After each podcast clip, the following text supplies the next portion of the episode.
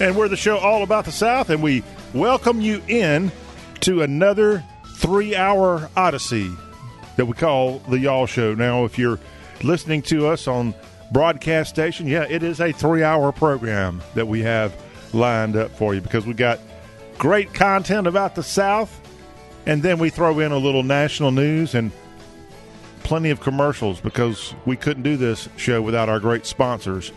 So that's if you're listening to us on the radio. Thank you so much for the three hour journey that we'll be on.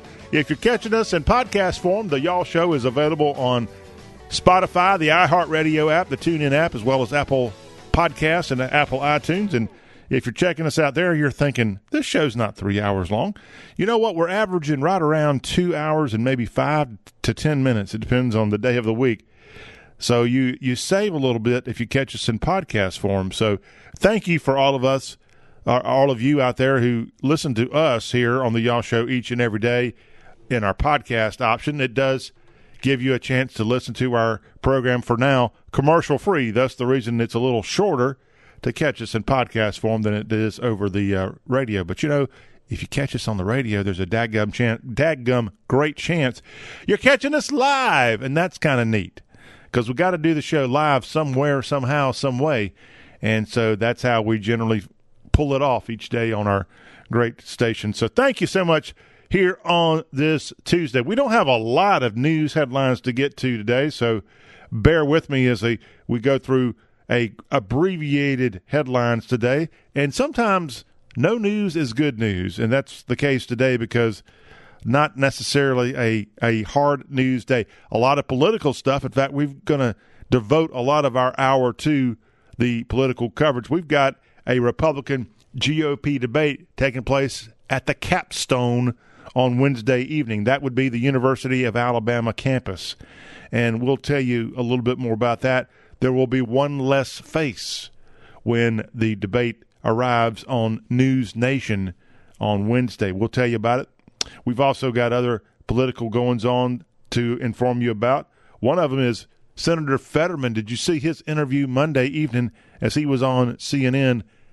And he's pulled a dirty trick on his fellow U.S. Senator from the state of New Jersey, Senator Menendez, the embattled senator from New from the state of New Jersey. And what in the world could have been a dirty cheap shot from Fetterman, Mr. Hoodie, over to his Jersey brother in the Senate. pretty pretty genius. And you know what? He just pulled into his effort a guy who just got kicked out of Congress to help him with that. So I'll fill you in and we'll see if we can't dig up some audio from this stunt. All that's in our political coverage of the day. Plus, we've got Trump, and he a Trump at the National Archives. I, I, should not say he. There will be a Trump speaking at the National Archives in Washington, D.C. I will let you know what that story is all about in our political goings on later this hour. Hour two today, we've got a Southern book report. I'm going to let you know more about Nora Roberts. She's got a brand new book, Inheritance. Nora Roberts has been cranking out bestsellers for a long time, most of them in the rom com I guess that would be rom com. Romantic, at least, is how you would describe her books. In fact, her books have been so romantic that she's been the subject of book banning in Martin County, Florida. And we're going to go in our book report in hour number two and hear a report from earlier this year on Good Morning America that Nora weighs in on Martin County, Florida, banning her books. And we'll give you that story kind of timely this time of year as Ron DeSantis, the governor of the Sunshine State, having to defend some of the book bans in his state. Nora Roberts, the author who has roots in Maryland, she has been enemy number one for at least one school district. We'll explain and we'll also tell you more about Inheritance and the other bestsellers that are out there right now as Inheritance debuted way up there on the New York Times bestsellers list this week. We also have entertainment headlines to get to. The last concert for Kiss. We'll even play a Kiss musical for you in our second hour today. Plus, we've got a breakdown of some great brand new holiday movies that are making their debut, and Taylor Swift in the news. will explain why. Also, in our Y'all Show today and final hour, we've got the Toccopola storyteller, Jerry Short, dropping by. And Jerry and I are going to talk world affairs from Yemen to Israel to Ukraine. All that coming up in our Toccopola storyteller conversation, hour number three. And we also have lined up in that final hour, we're going to look at some frozen biscuit brands and we're going to analyze them thanks to southernliving.com. They've done a great analysis of seven store bought frozen biscuit brands, and we'll give you the skinny on biscuits in our final hour. That sounds delish. Do you have a frozen biscuit favorite? Oh, I'll tell you the inspiration behind this conversation when we get to it later in the show because, yes, I had a great, great biscuit meal and it had to do with Christmas, and I enjoyed that on Monday. Yeah, just hours ago, I was uh, scarfing down biscuits, and I really, really enjoyed it, and I really just felt like it's time to give y'all the biscuits, and we're going to cook them up for you and serve them in our final hour of today's y'all show. To join us here on the program, you can do that quite easily. Our number six one five six. Uh, the text line is six one five two zero oh eight forty one eighty four. You can email us anytime, M A I L, mail at y'all.com. Extremely, extremely easy for you to, to reach out to us, and we want you to do just that.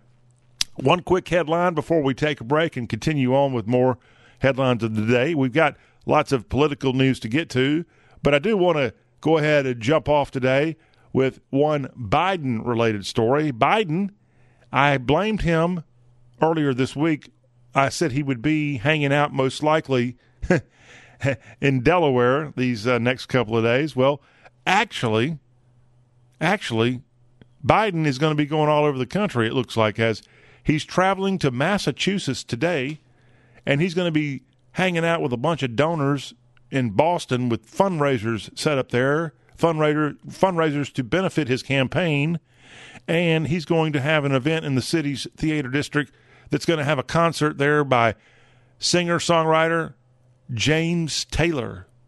So that's what Biden's doing today, hanging out in Beantown with Jimmy Taylor, hearing a little music with all the other hippies that'll be hanging out in Boston there with James Taylor. And then, if that's not enough fun, later this week, Joe Biden and Jill are going to get on Air Force One and they're going to head out to Los Angeles He's going to have some fundraisers there.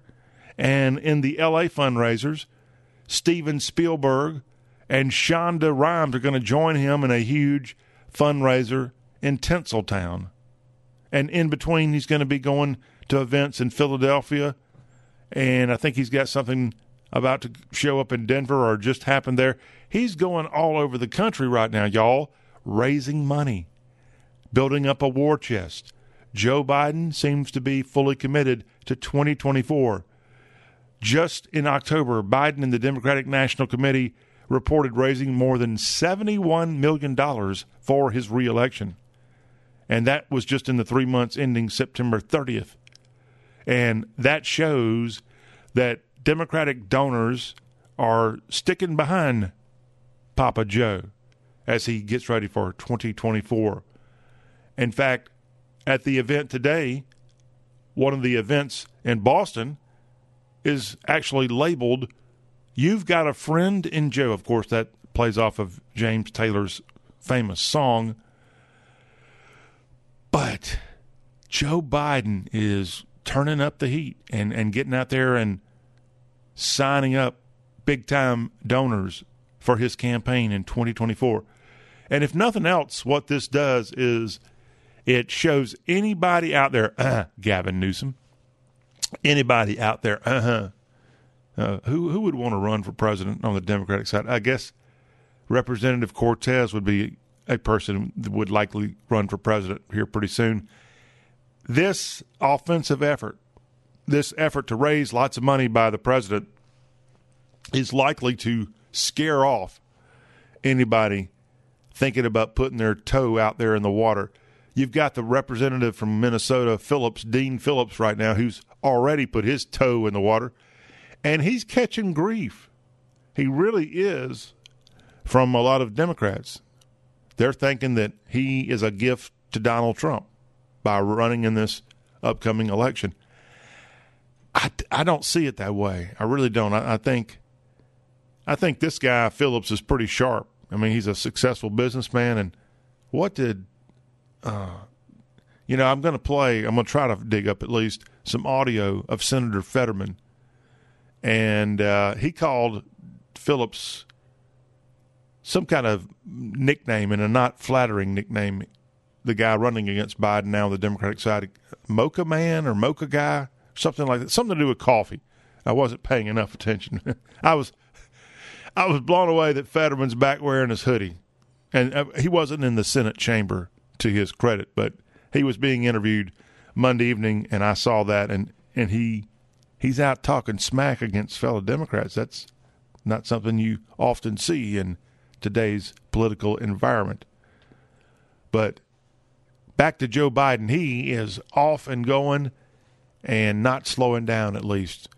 And if I knew I could show up in Boston one day and hang out with James Taylor, and then just a few days later hobnob with Steven Steven Spielberg and Shonda Rhimes, you know what? I might have a little bit more pep in my step if I were a Democrat. Okay, that's what's going on with Joe Biden this week. We've got more headlines that we're going to tell you about. An injury to Trevor Lawrence during Monday Night Football, the Jaguars were suited up and playing the Cincinnati Bengals in Jacksonville. We've got a report from Duval on Trevor Lawrence. Also, speaking of sports, President Trump weighing in on FSU being left out of the college football playoff. We've got that headline and more as we continue on with more of the show all about the southeast of the United States. I'm John Rawl, and this is y'all. Thank you for signing up on this Tuesday. We'll continue on with more of the fun after this.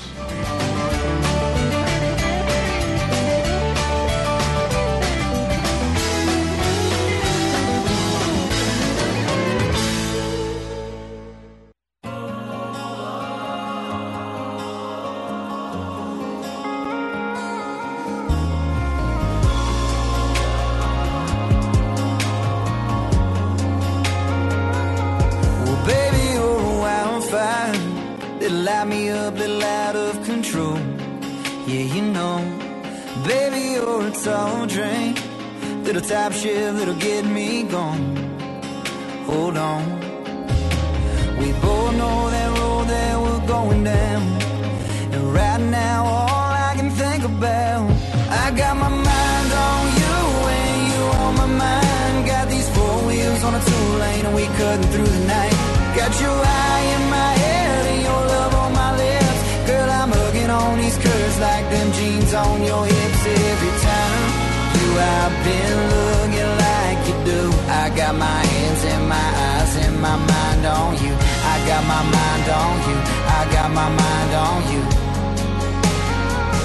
That song right there just wrapped up its run, moving up the chart. Congratulations to Austin, Texas native George Birge and Mind on You, a newcomer with a pretty big song, a nice sound, and a great little debut. He's been part of a duo for quite some time, but kind of broke off on his own a few years back. And Mind on You going up to number seven.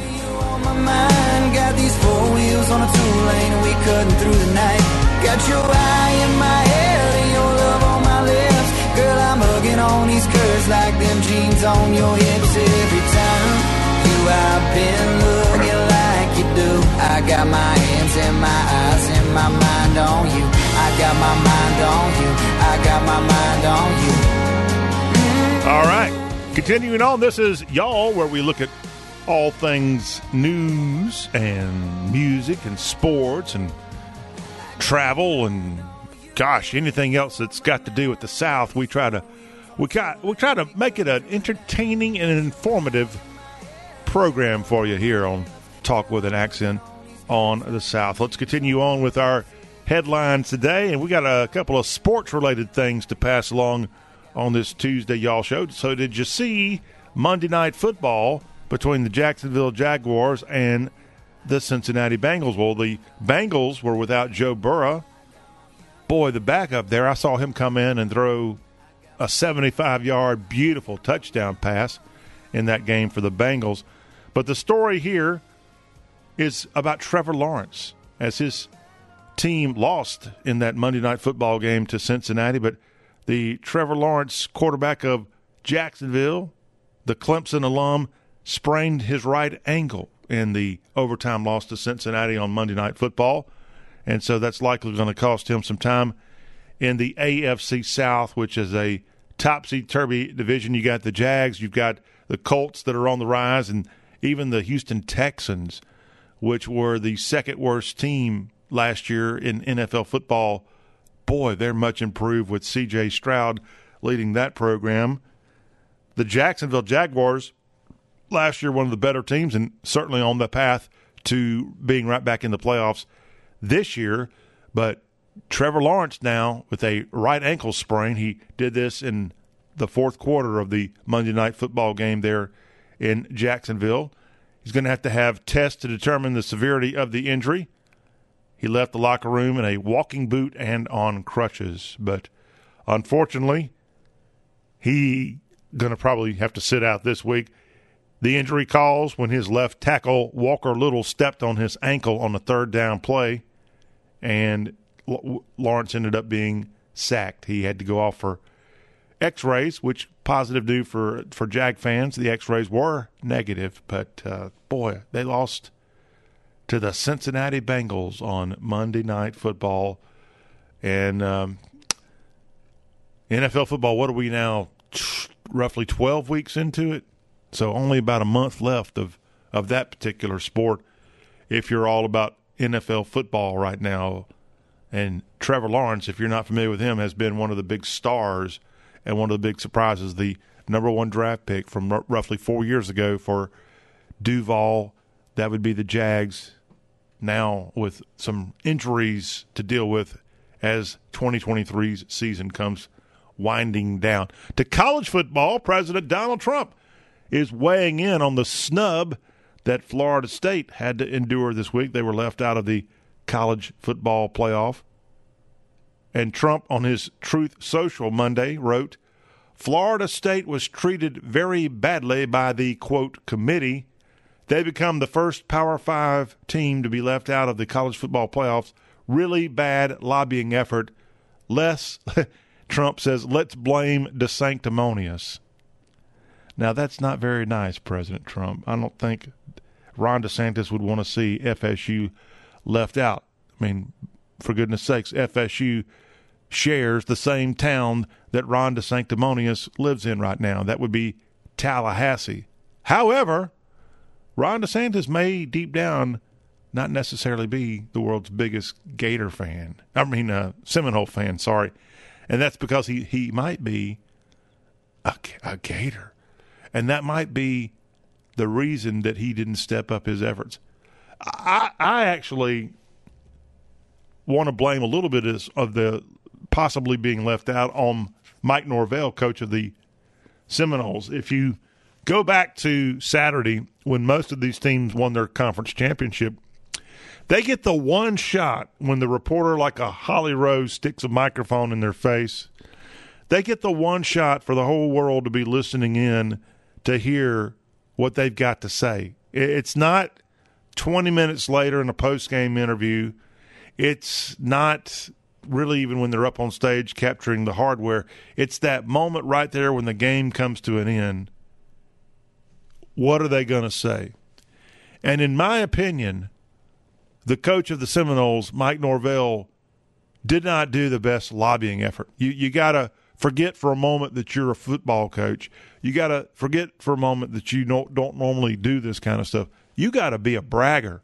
I, I kind of liken it to Robert Griffin III over 10 years ago when he was a Baylor University quarterback.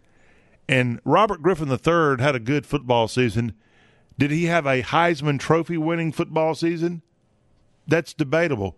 But what he did do was after one of their last games, of which he quarterbacked the Bears to a victory, he got out there and pitched himself and essentially said, I deserve to be the Heisman. And you know what? Robert Griffin III won the Heisman that year.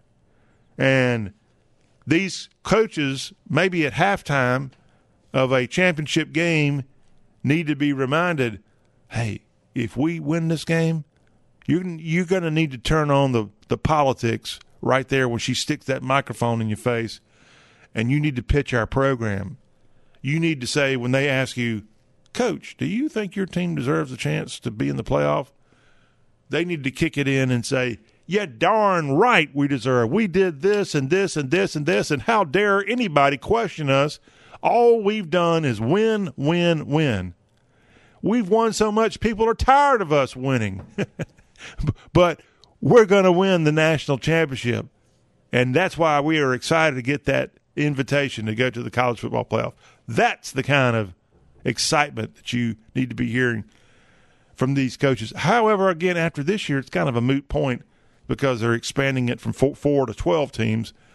But Norvell, in my opinion, I'm not blaming him, but boy, looking back, it would have been nice to hear Norvell from Florida State, maybe even Kirby Smart from Georgia, get out there and be aggressive and say, "You daggum right, we deserve to be in the football playoff."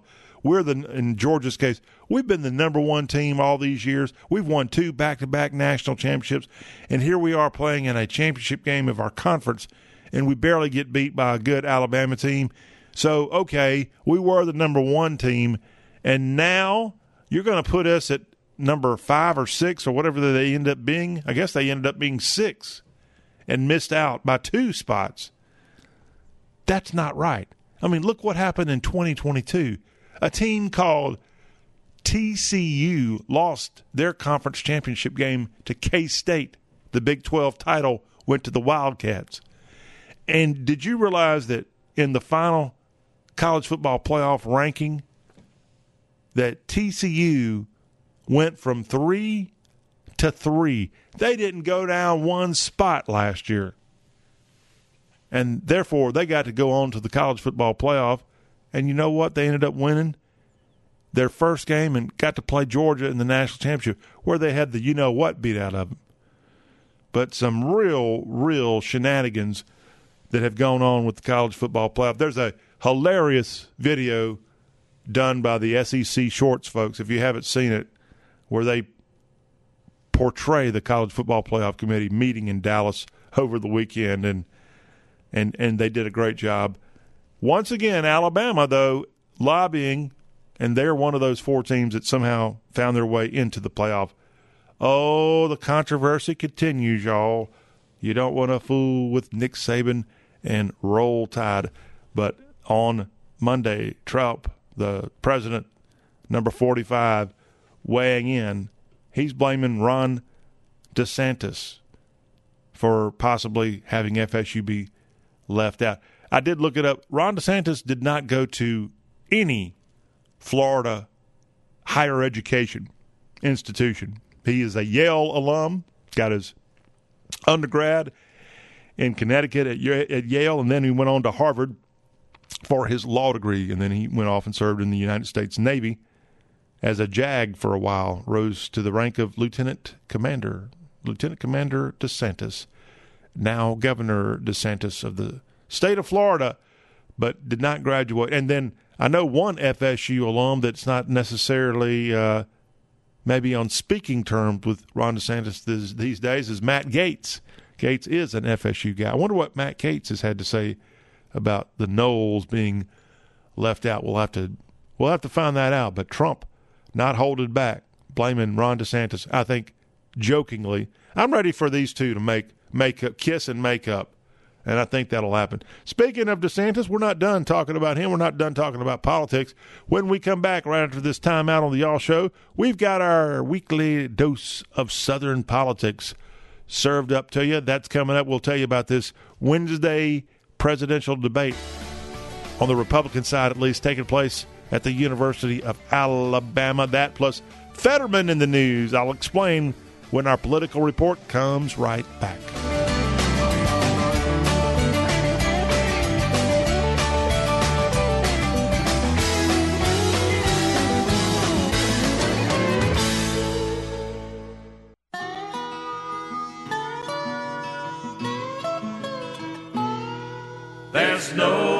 Place that I'd rather be than right here with my redneck, white socks and blue ribbon beer.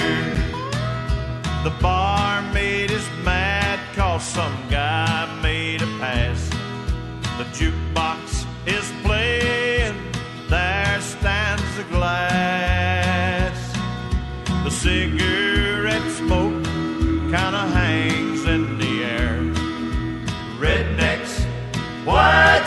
and blue ribbon beer. A cowboy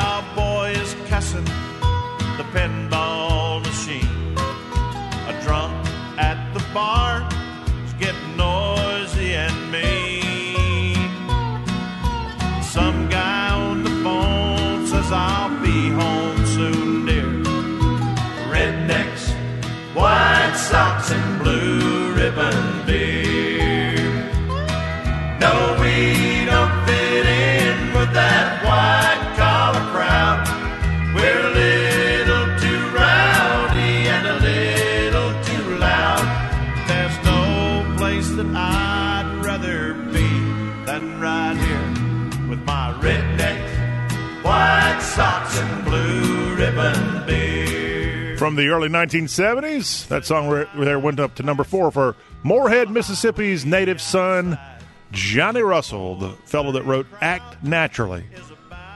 Wow, what a great tune there. Nothing like a bunch of rednecks and some White Socks and blue ribbon beer.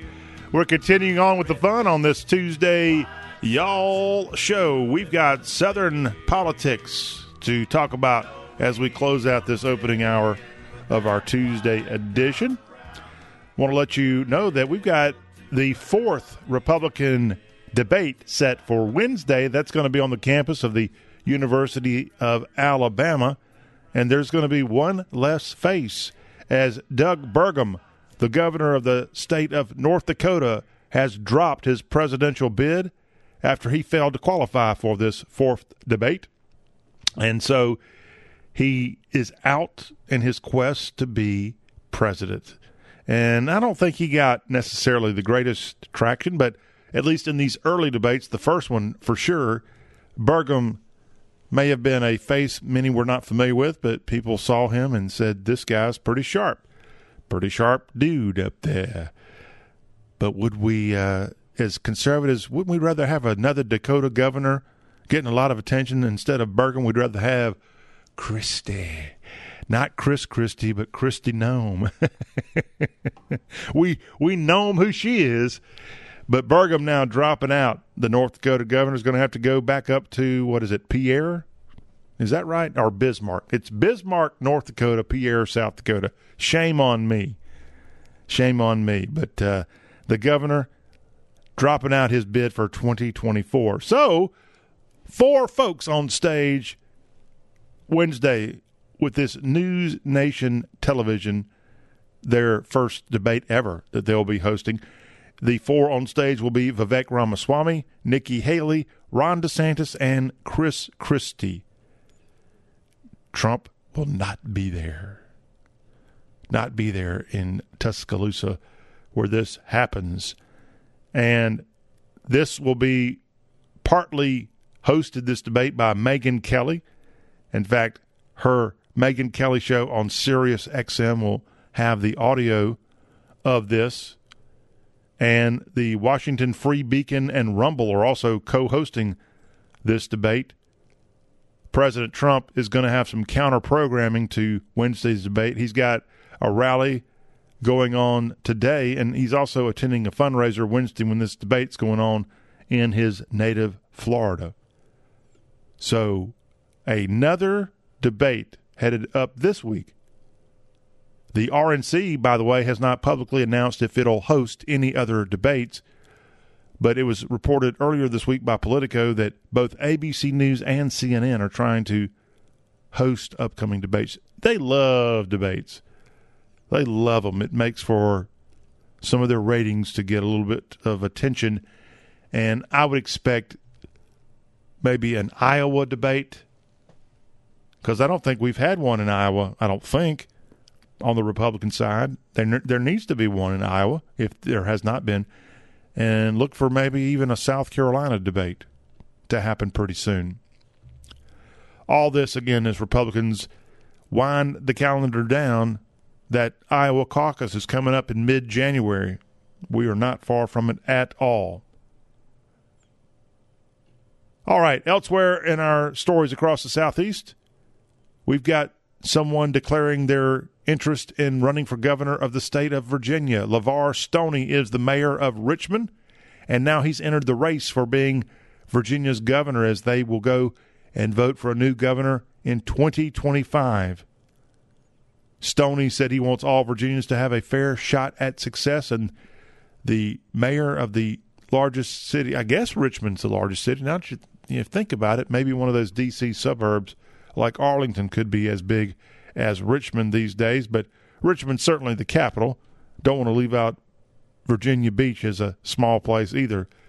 But Stoney now putting his hat in the ring, saying, I'm running for governor for families like mine that just need an opportunity, for kids like me who will thrive in school if they just get the right chance, and for parents like my dad who work multiple jobs and still struggle to live a secure middle class life. Stoney running for governor of the Commonwealth. He was the first in his family to graduate high school and college. And this Democrat, at least in the primary, is set to face Abigail Spanberger, the former CIA officer, who's already announced that she's running. And let's see, of course, Governor Glenn Youngkin not allowed to run as Virginia only lets you be governor for four years. No Republicans right now have announced a bid for governor of the Commonwealth yet.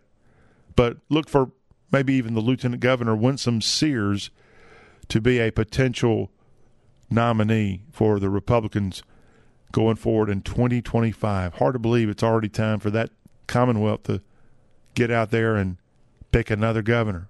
But that's what happens when they only have the, the one person run each time. You can only run one time, or at least win one time.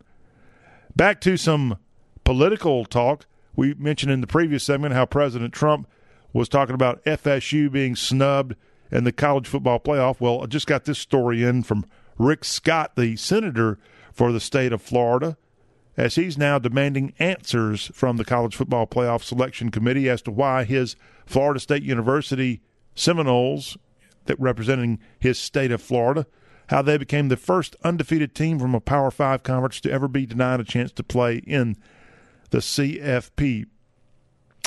And Scott has sent a three page letter to Boo Corrigan, the chair of the selection committee, asking for detailed information about the process used to deny the Seminoles a chance at the playoff.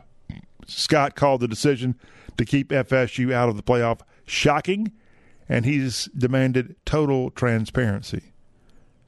A reminder again, this is the final year that there will only be four teams picked for the college football playoff. It will be expanded to 12 in the upcoming uh, season in 2024. A, another po- politician from Florida, Congressman Byron Donalds, who is an FSU alum, he called the selection committee trash in a social media post.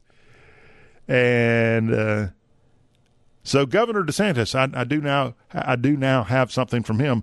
Governor DeSantis, the non-FSU alum, said in a post on X, quote, what we learned today is that you can go undefeated and win your conference championship, but the College Football Playoff Committee will ignore these results. Yeah. Maybe there should be FSU's own national championship. If I were DeSantis, I would do it. I would push for that. Elsewhere in our headlines across the South and nation, I'm, I'm having to expand outside of the South for just a second because this is just too good to pass up. Good old George Santos has come back after being kicked out of office just days ago as he said, leaving the building to hell with this place when he left Washington, D.C. last week after Congress kicked him out. And I would think they kicked him out prematurely. He had not been found guilty only investigated, but he was a bad look for Republicans. So about half the Republicans voted to kick him out, and virtually all Democrats voted to kick him out of office. And he becomes only the sixth congressman to ever be kicked out of office.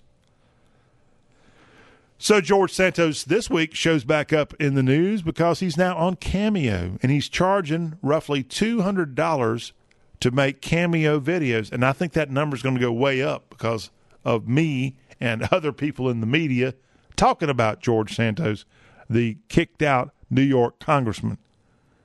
The reason we're talking about him today is because Santos got hired to do one of these cameo videos, and he got hired maybe even unbeknownst to him, by Senator Fetterman of Pennsylvania.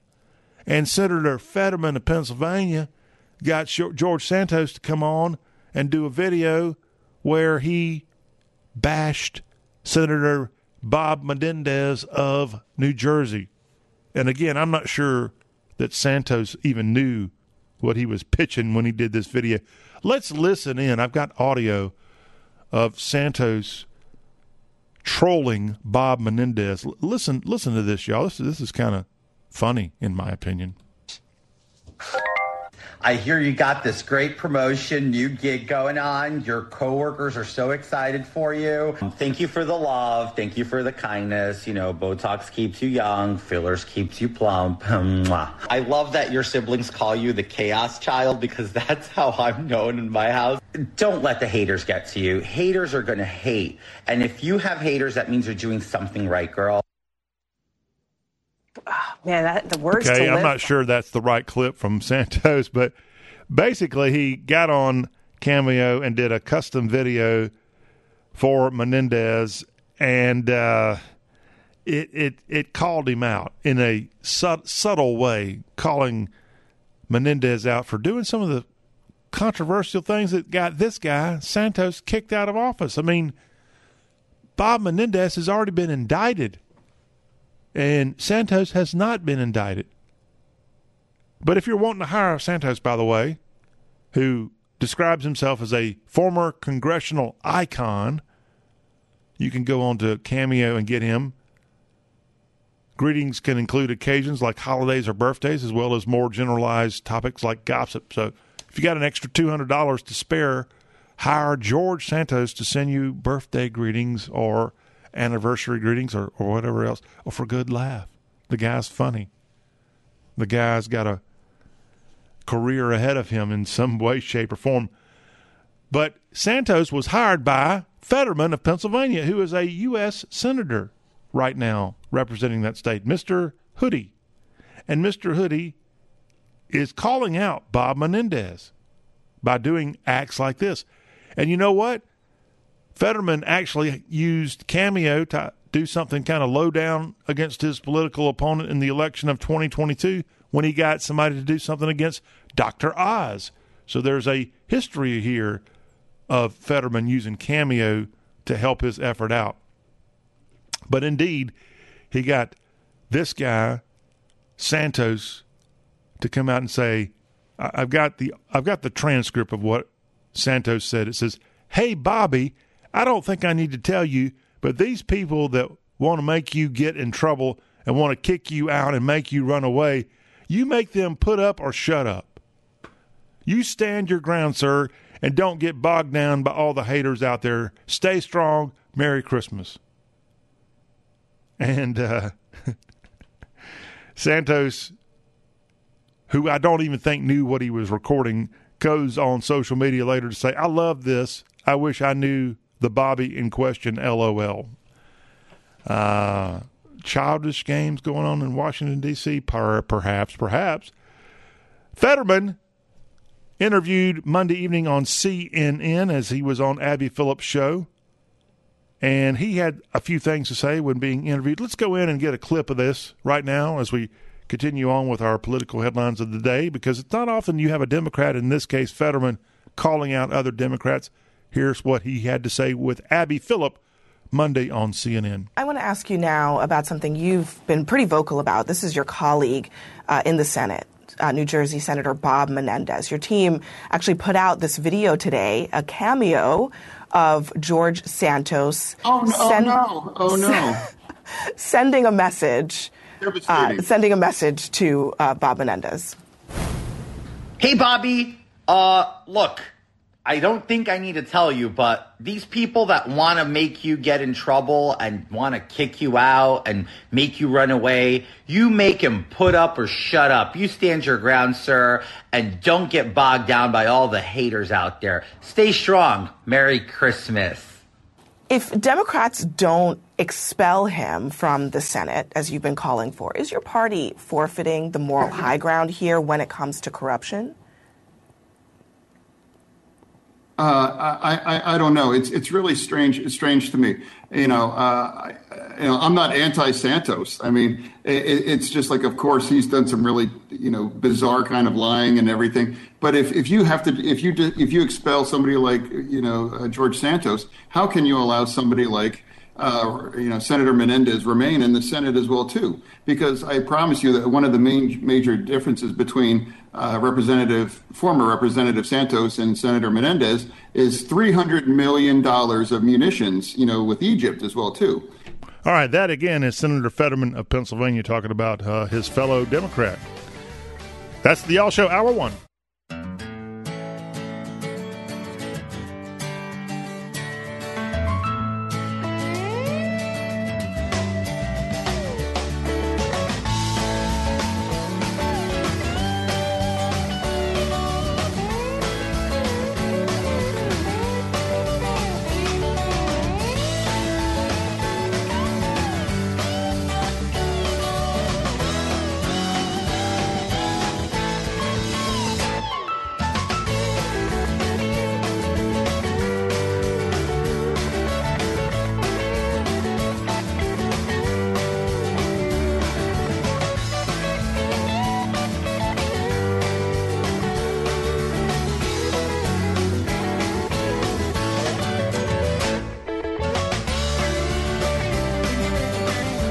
Hello, we're back for hour two. It's the Y'all Show. John Rawl, the general of all things Southern. We're proud to be telling you what's going on across the Southeast today. And you know what? We are a region that's just got so much excitement going on. And here on this show, we accentuate the excitement with our coverage of all things Southern. Yes, we do. To be involved with our program, we encourage you to text us. We've got our text lines open 615 208 4184. You can also email us, mail mail at y'all.com. Here in this hour, we've got some Trump news to pass along to you. Trump, Trump, Trump. More Trump news. We'll tell you about it in a moment. And we also have a new survey coming out from Wallet Hub. We love what Wallet Hub does with their data that they put out on a regular basis. And we've got a fascinating new Wallet Hub finding that we'll be passing along your way in a moment. So that's coming up here in our news headlines for this hour. Also, in this hour, we've got books to talk about, and author Nora Roberts has a new read that's atop the bestsellers list that made its debut this week. Inheritance. And if you're not familiar with Nora Roberts, well, you know, maybe you should be familiar with her. She could help your romance life out based on her past books. And we're going to help you. If you need a little a little steam, check out Nora Roberts' books. and and that steam has gotten her in trouble. There have been school districts in Florida that have banned Nora Roberts' books from their libraries Ooh, what's that all about? Well, we've got a report from earlier this year on Good Morning America where Nora defends her writing, and I'll let you hear some of that as part of our Southern Book Report later on this hour. And we also have entertainment headlines coming at you as we'll fill you in on some news of the day. Kiss has wrapped up their performance as they have wrapped up their live entertainment career. They just played their last concert, Kiss We'll tell you about that, plus holiday movies in the stories of the day. And we'll let you know some Taylor Swift and Scotty McCreery news Yes, all that's coming up before we finish up this hour of the Y'all Show. Talk with an accent on the South. That's what we do. Let me tell you about Trump, if you don't mind. First of all, I got to get this off my uh, chest. I've seen for the last day or two since she showed up on the Sunday shows, Liz Cheney continues to make a career out of coming up with Trump hating stuff. And her latest thing is that she says that if elected to a second term, that Trump would not leave office. Where did she come up with this? I mean, wh- why would she say that? And and I don't think Trump has responded, but he should. And and he should just say, you know, this lady got annihilated in her office of congressman from the state of Wyoming.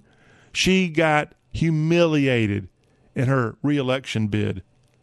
She should not have any voice on national media because she was part of that committee that tried to get Trump and impeach Trump, and she's a Republican. I don't know. I just I'm not a Liz Cheney fan. I think her hatred of Trump really stems from the fact that Trump called out her daddy. Her daddy, Dick Cheney, and the Bush Cheney years of leading us into a senseless war in Iraq that killed thousands of Americans. And she knows that Trump's not afraid to call him out and go along with the warmongering heritage of her family. I think that's where this comes from. And and so she will continue to be influenced by Trump derangement syndrome. And now she says she's considering a third party run. Only, of course, to try to hurt Trump if he is the Republican nominee. I can't imagine that many Republicans would want to choose her.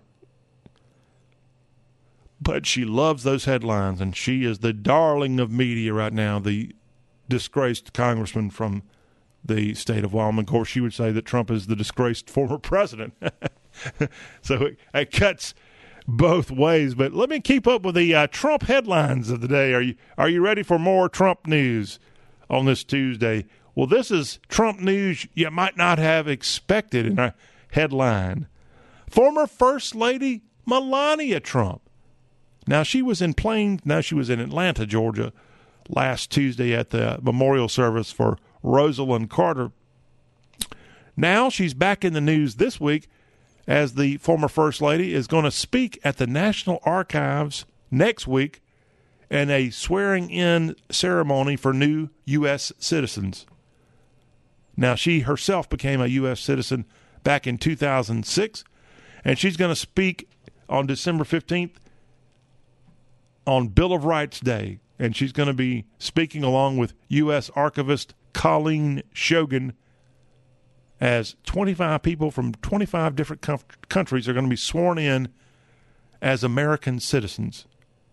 And this, again, is the latest public outing for Melania, who's essentially been cooped up in Mar a Lago for a couple of years. And I'm glad that she's out there being seen. She is Donald Trump's maybe secret sauce. If he could make her a little bit more vocal for him, if if he could have her alongside him a little more, if she would go out and do events on her own, I think it only helps Trump. I mean, she is a stunning lady, the Slovenian born former First Lady. I know she's been busy raising Barron, but Barron's old enough to drive now, Melania. You need to start clipping those wings and letting him fly. Maybe she already has.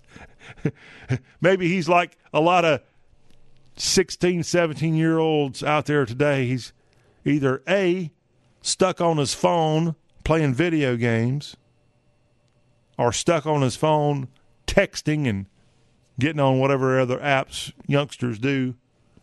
He's either got all that going on or he is. I don't think he's working a job. He could be locked up in juvie for all I know, like a lot of 16 and 17 year olds. Let's hope not. But Melania Trump going to head on to Washington, D.C. and participate in this swearing in ceremony. You know, she she never got a lot of praise. She never got a lot of credit. The amount of magazine covers, for example, that Michelle Obama got on compared to Melania Trump during her time in the White House, laughable. Absolutely laughable how much the media bent over backwards and continues to bend over backwards for Michelle Obama, heck, even Joe Biden. But they hated Melania Trump. And she was a, a bit of a celebrity before ever marrying Donald Trump. So I, I don't get it. I don't get it. But kudos to her getting a chance to go to the National Archives next week and speaking at this swearing in ceremony. That's a pretty cool thing to report on here on today's Y'all Show. Elsewhere in our news headlines today, I want to let you know we told you earlier about how this college football stuff's getting some play. People like Donald Trump weighing in on Florida State getting left out. Well, one team that got into the playoff was the Crimson Tide of Alabama. And a bizarre story today coming out of the state of Alabama. Nick Saban, his cell phone has been leaked, and he's received hundreds of calls from anonymous numbers on his cell phone number. Who would leak? That's the price. That's the price you pay when your Tide rise to make it as the number four seed in the college football playoff. But indeed, the head coach receiving hundreds of calls from anonymous callers upset over Alabama's berth into the CFP. One website obtained a video of the comment, and it reports the coach told his players of the league during the team's award banquet. And Coach Saban said, I've had probably over 250 anonymous callers today calling me every name in the book, talking about how we shouldn't be in the playoff. So we still have naysayers out there. We still have players who don't believe in us. Whoa. Saban said most of the people calling were from Florida. I don't know how in the hell they got my number, but it is out there. Even Tommy Tuberville, the U.S. Senator from the state of Alabama and a former Mississippi and Auburn coach, Tuberville saying doxing and haters that you don't represent sounds familiar. uh, I guess Tommy Tuberville has been the recipient of doxing in the past, and so he, he knows what Nick Saban is going through. The Tide will face off against number one seed Michigan in the Rose Bowl on January 1st. Somewhere between now and January 1st, I've got a feeling Santa Claus is going to bring Saint Nick, that would be Saint Nick Saban, um, a brand new telephone number. I guess he can keep his phone. He's just got to change his what is it SIM card and, and get a different number before before uh, he really loses his uh, mind. You know, Nick Saban's not going to win probably the award for the uh, happy-go-lucky guy out there running around the college football world these days. But kudos, he had a, a job to get his team in a position to play for a national championship. It's not his. I guess it's not his fault that Florida State got left out but the tide's going to roll right into the CFP, and Nick Saban's going to have to answer for it. He truly is going to have to answer for it with that phone number now being out there doxed. Have you been doxed before? Has that been something that's happened to you? Um, I can't say that it's happened to me, and I'm rather happy that somehow I guess I'm not quite – I'm not quite high enough on the food chain to get doxxed at this point, but that's a life goal to get doxxed. Of course, my phone number, if you uh, really want to reach me, is not all that hard to find. It's truly easy to get, but uh, we'll cross that bridge when we get there. You know, doxing's not something that a lot of people would, I think, find a lot of fun, but we do have a brand new Wallet Hub thing that's just come out of the most fun cities in America. Adam McCann has penned this article, and we thought we would tell you a few of these fun cities in America if you're wanting to get Nick Saban's phone number and go out and have fun. According to Wallet Hub, the most fun cities in the country, number one, number one is Vegas. Number two is Orlando, Florida. Checking in number three is Miami. Number four is Atlanta, Georgia. Six, New Orleans. Seven, Austin, Texas. And New York City is at number 10. But that's a very brief version of our most fun cities in the country from Wallet Hub as they used very a, a, a, a varied number of ways to come up with this, including saving money was one of them, but also surveys as they compared more than 180 cities based on 65 key metrics ranging from fitness centers per capita to movie costs to the average business hours of breweries. And an analyst for Wallet Hub says that finding a city that matches your own unique brand of fun is important. All cities have a variety of activities, but some shine more than others when it comes to things like parks and beaches, live music, and comedy. And that's why Vegas is your number one city in the land. But other southern cities are well up there, like Austin, Texas. Did I tell you? They came in number seven in this ranking. How about St. Louis, 14? Tampa, 17. Houston, Texas was 19. Houston is the 19th most fun city in America. San Antonio, 25. Charleston, South Carolina comes in at number 29. Dallas 31, Knoxville 32, Nashville is 36, Jacksonville 37, St. Pete 38, Birmingham 39, Louisville, Kentucky. You're number 42 most fun city in the country. I've partied in Fort Worth. Fort Worth comes in at 43. How about Chattanooga, the scenic city, number 46 most fun city in the country? And I have partied in Chattanooga, y'all. It's a great place to party. Raleigh, you're at number 50. Uh, that's the top 50. I'll leave it there. I will tell you what's the least fun city or cities in the country, according to Wallet Hub. They've got dead last Pearl City, Hawaii. Now, that can't be right. How could you not have a good time in Hawaii? That's the uh, least fun city in the country. And then just above them, South Burlington, Vermont, Oxnard, California, Nashua, New Hampshire, and Yonkers, New York, some of the least fun cities in America. I'm trying to find uh, Brownsville, Texas is the least fun southern city in America as it checks in at number 171 in the ranking of 182 towns that are supposedly fun or, or not fun, whatever way you want to look at the Wallet Hub ranking. Hopefully, you learned something from that. Let's all head to Vegas or at least one of those other fun southern cities like Orlando that are nipping at Vegas's heels. When the Y'all Show continues, we've got more southern conversation headed your way. On the other side, we've got our Southern Book Report. We're going to tell you about the top reads on the New York Times bestsellers list, and one of those top reads happens to be Inheritance from Nora Roberts. We'll introduce you to this Maryland writer and the controversy about Nora. Stay tuned.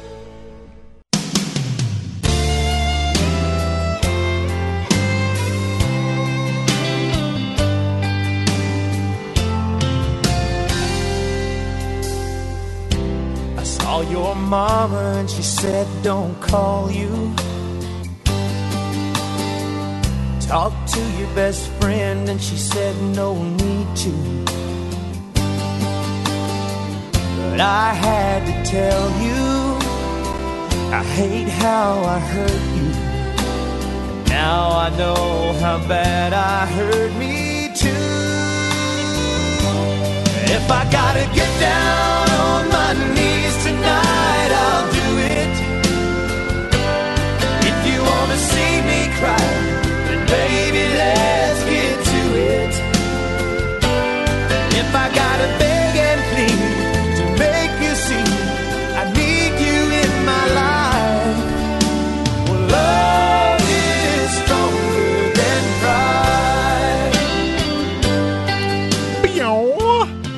That's Ricochet and a song that went into the top 10 back in 1996 for this Texas based act. Fantastic music from the 90s from Ricochet. One of their other songs, of course, was Daddy's Money. Y'all know that song, of course. 90s country right here on the Y'all Show. John Rawl, I'm the king of 90s and 80s and 2000s country. I'm not really the king, but I'm I'm pretty high up there when it comes to knowing about it because you know I kind of lived it, y'all. Lived it in a lot of ways.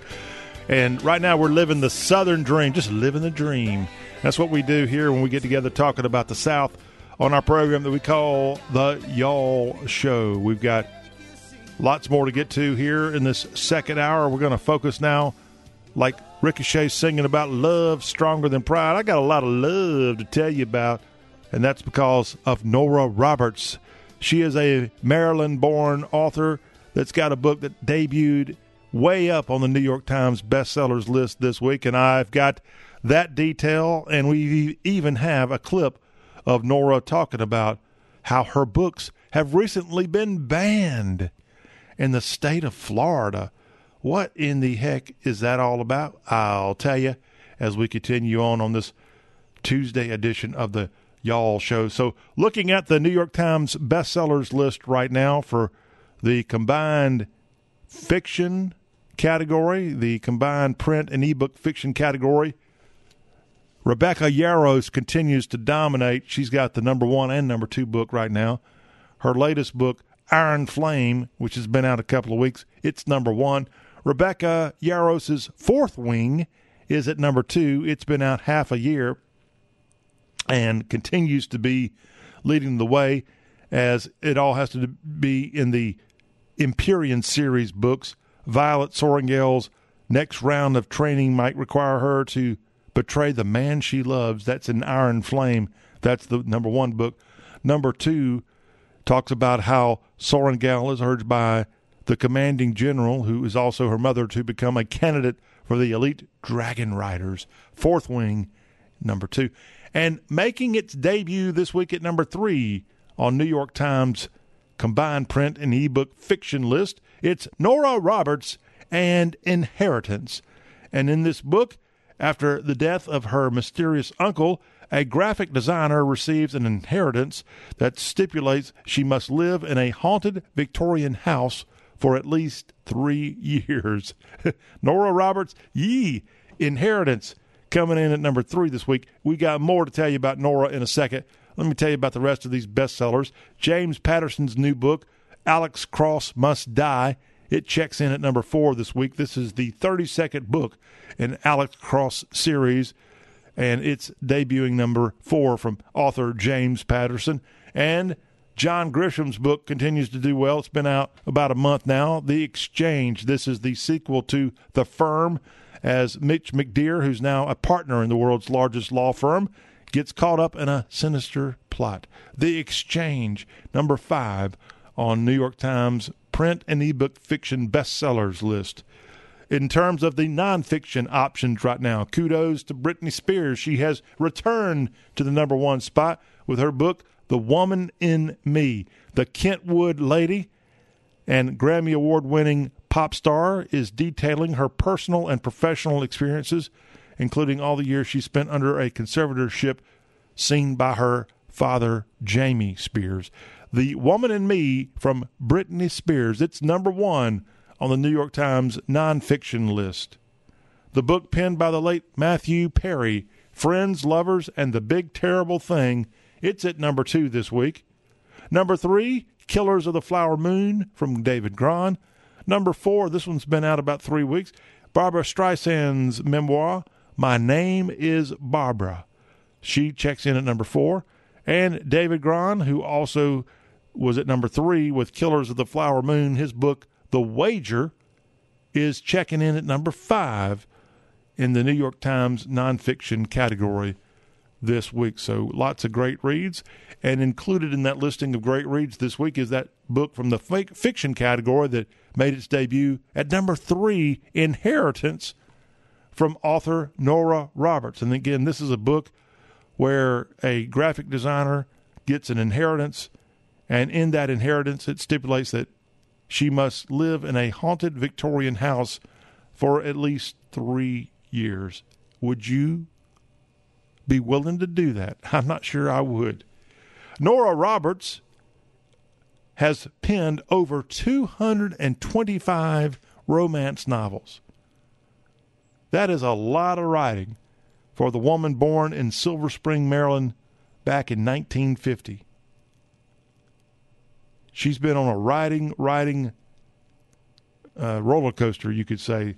She graduated from Montgomery Blair High School, and that high school is in Four Corners, Maryland, and went on and got married and settled in Boonsboro, Maryland, where she and her husband got uh, married and settled in. She's now, I think, on her second husband. She's got two children. Nora Roberts at 73 with now over 200 books to her credit, many of which are in the romance section of the library. and uh, she's been involved in some issues with that. She's had libraries take her books out of the public libraries of, of, of the South. In fact, with Ron DeSantis running for president, Florida, of course, getting a lot of attention because of some of the book banning that has happened in the Sunshine State. And Nora actually went on Good Morning America a few months back defending her book career. I mean, this is a woman who Time has named her one of the 100 most influential people. They did that back in 2007, saying that Nora Roberts has inspected, dissected, deconstructed, explored, explained, and extolled the passions of the human heart. And she was only one of two authors on Time's 100 most influential people of that year, 2007. She and David Mitchell making the list. So she writes a lot about something that a lot of us don't know anything about, and that would be love. Uh, she has, I mean, this was years ago. She sold hundreds of millions of copies of her books. In one year alone, 2005, she sold, it looks like 12 million copies of her books just that year and her novels have now been published in over 35 countries. The Maryland, Maryland wordsmith, Nora Roberts. But as I said, a lot of her books, if not all, connect to romance. And we've had in the state of Florida at least one public school district get a little upset about the fact that Nora Roberts' books were in their school library. And that's why Martin County in the state of Florida purged Nora Roberts' books from their library, and it ticked her off. It ticked a lot of her fans off, and she went on a media blitz earlier this year to talk about it. Let's go in and pull from Good Morning America. Nora Roberts talking about that, and the reporter filling us in on the details of how she had her books banned in the Sunshine State. It's Good Morning America reporting on this here on the Y'all Show. To you, Nora Roberts tells us that she was surprised to find out that some of her books were banned from school libraries in Florida. This morning, romance novelist Nora Roberts is speaking out after a Florida county banned eight of her books from school library shelves. Every book read for pleasure is a victory. And taking books off the shelves because you personally have an objection is not right. Documents made available to ABC News by the Florida Freedom to Read Project show the objection was submitted by a woman also named as the leader of the local Moms for Liberty chapter, a group that claims it's fighting to protect children from pornography in school. There's certainly not pornography. Um, they're certainly not inappropriate. This month, that same Florida county also pulled 20 books by best-selling author Jodi Picoult from school libraries. Um, I think it is a small, very vocal group of people who are speaking out. The vast majority of folks in this country know that we should not be banning books. The American Library Association says a record 2,571 book titles were challenged for censorship in 2022, an increase of more than 1,100% in just two years. Since 2021, school districts have removed books in 37 states, with the most significant bans in Texas and Florida. Republican governor and likely presidential contender Ron DeSantis spearheading the trend. I just think parents, when they're sending their kids to school, uh, they should not have to worry about this garbage. But critics argue students should be able to choose from a diverse range of books fitting the needs of every kid in school. Essentially, these books are literature. Um, they represent what people find enriching and entertaining, entertaining in the way of literature and they should remain on the shelf and be available to the readers who want to read them. The national branch of Moms for Liberty denied our request for an interview. The group that has more than 250 chapters nationwide has said that it's working to maintain a safe environment in schools. Janae? All right, that's Elizabeth Schulze reporting from Good Morning America and a report from earlier this year about how author Nora Roberts has had some of her romance novels taken out of the Martin County, Florida School District, and a little bit of a background of how some of these districts nationwide are pulling books from the library. Where, wherever you stand on this issue, I'm not here to cast judgment today, but you know it is uh, in a free speech world. I guess it's not necessarily a good thing to pull books from libraries, but if they got bad stuff out there, of course that makes sense too. And Nora says that if you heard her in that clip, that her books didn't have all this pornographic stuff that this Moms for Liberty or whatever group claims to have. I don't know. I haven't read any of these books. But that's why, again, decisions like this are still left up, best left up to the local officials. Let them fight it out. It doesn't need to be a swooping type deal coming from Washington, D.C., or even from your respective state capitals because what somebody sees as art, somebody else might see as trash. You get my drift? But that is a look at our book report for this week, the Southern Book Report. And again, Nora Roberts has that book right there, number three on the bestseller list, Inheritance. It makes its debut this week. And kudos to Nora as she's now churning out these books, approaching nearly 300 books now to her credit. The Maryland native, not slowing down at the ripe age of 73. When the Y'all Show comes back, we've got more entertainment headlines to tell you about. We've got Scotty McCreery, a very special honor for the guy that was once on American Idol. We'll tell you about that great news. Garth Brooks brought him the good news. We'll tell you about that, some Taylor Swift news, and Kiss wraps up their amazing career on stage. We'll have all that as the Y'all Show concludes this second hour of our Tuesday broadcast.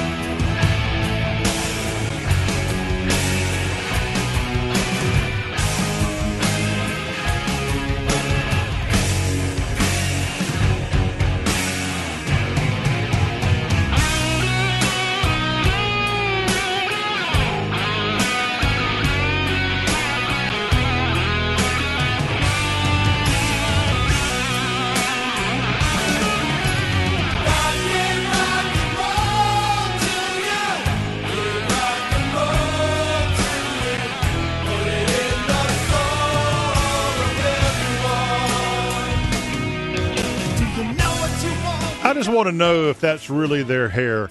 We're back here on the Y'all Show, wrapping up our hour two with some entertainment news of the day, and that's Kiss. God gave rock and roll to you, and uh, I was promised that that's one of the best guitar intros going with this song. I'm not going to fight you because you know what? I feel sorry for Kiss. They played their final show on their farewell tour this past weekend. They played at Madison Square Garden in New York City after 50 year, years of being out on the road. The rock band ended their end of the road tour this weekend. Founders Paul Stanley, Gene Simmons, as well as guitarist Tommy Thayer and drummer Eric Singer on stage playing songs like I Love It Loud and Beth and more. Kiss wrapping up a career. In fact, at the end of the show, the musicians left the stage and their digital avatars took their places to perform the song that you're hearing right there God gave rock and roll to you.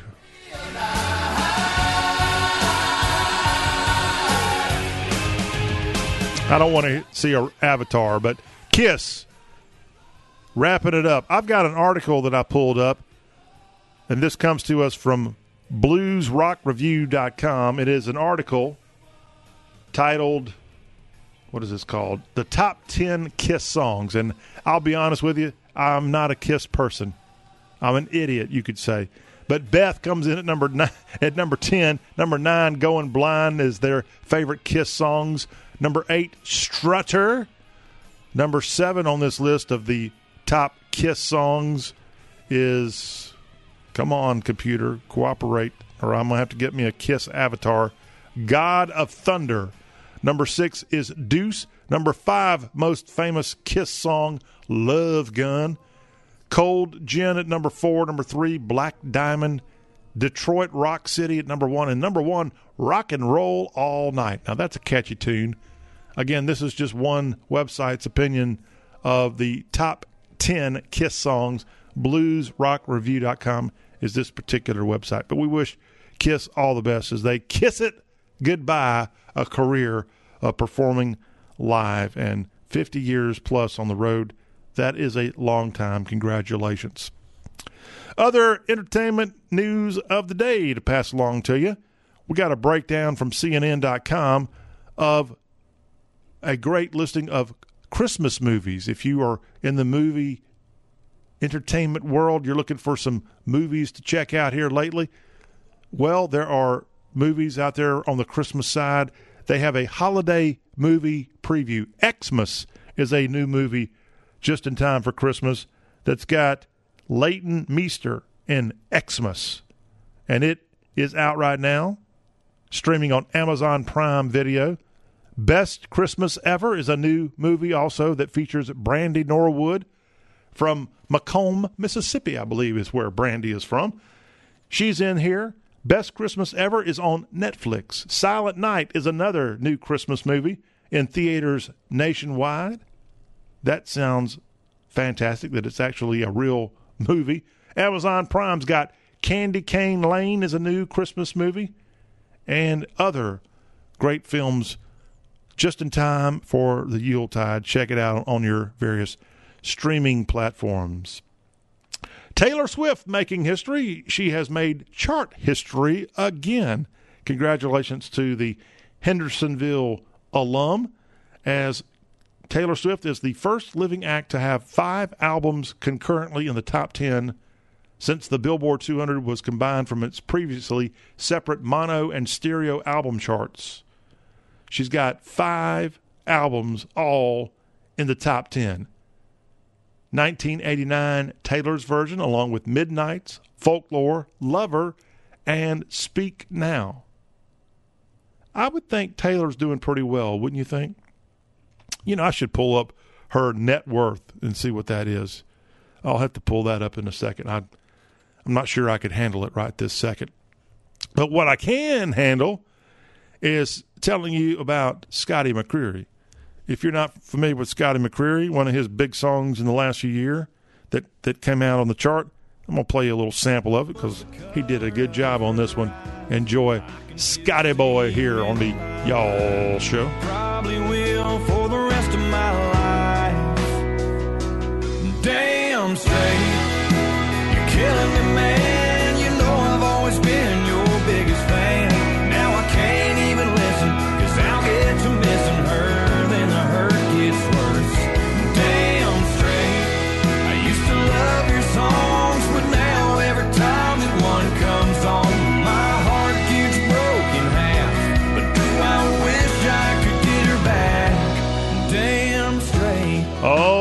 Scotty, you're doing something even George Strait has not done. Scotty invited by Garth Brooks over the weekend to be the latest member of the Grand Ole Opry. Kudos to the NC State alum and North Carolina alum and American Idol alum for the tremendous achievement. The induction date has not yet been announced, but wow, what a Christmas gift for Scotty McCreery. And the Opry just keeps adding so many talented people. And Scotty was overcome with emotion, explained to people that this was one of his career goals. And man, he then bent down and touched the circle of wood in the Opry Center stage and just had to soak it all in. Scotty McCreery, congratulations, Grand Ole Opry member to be. That wraps up our hour of conversation about entertainment and books and more. We got another hour of the Y'all Show coming your way. The Toccopola Storyteller dropping by. It's the Y'all Show. Talk with a Southern accent, powered by y'all.com. Thank y'all for listening.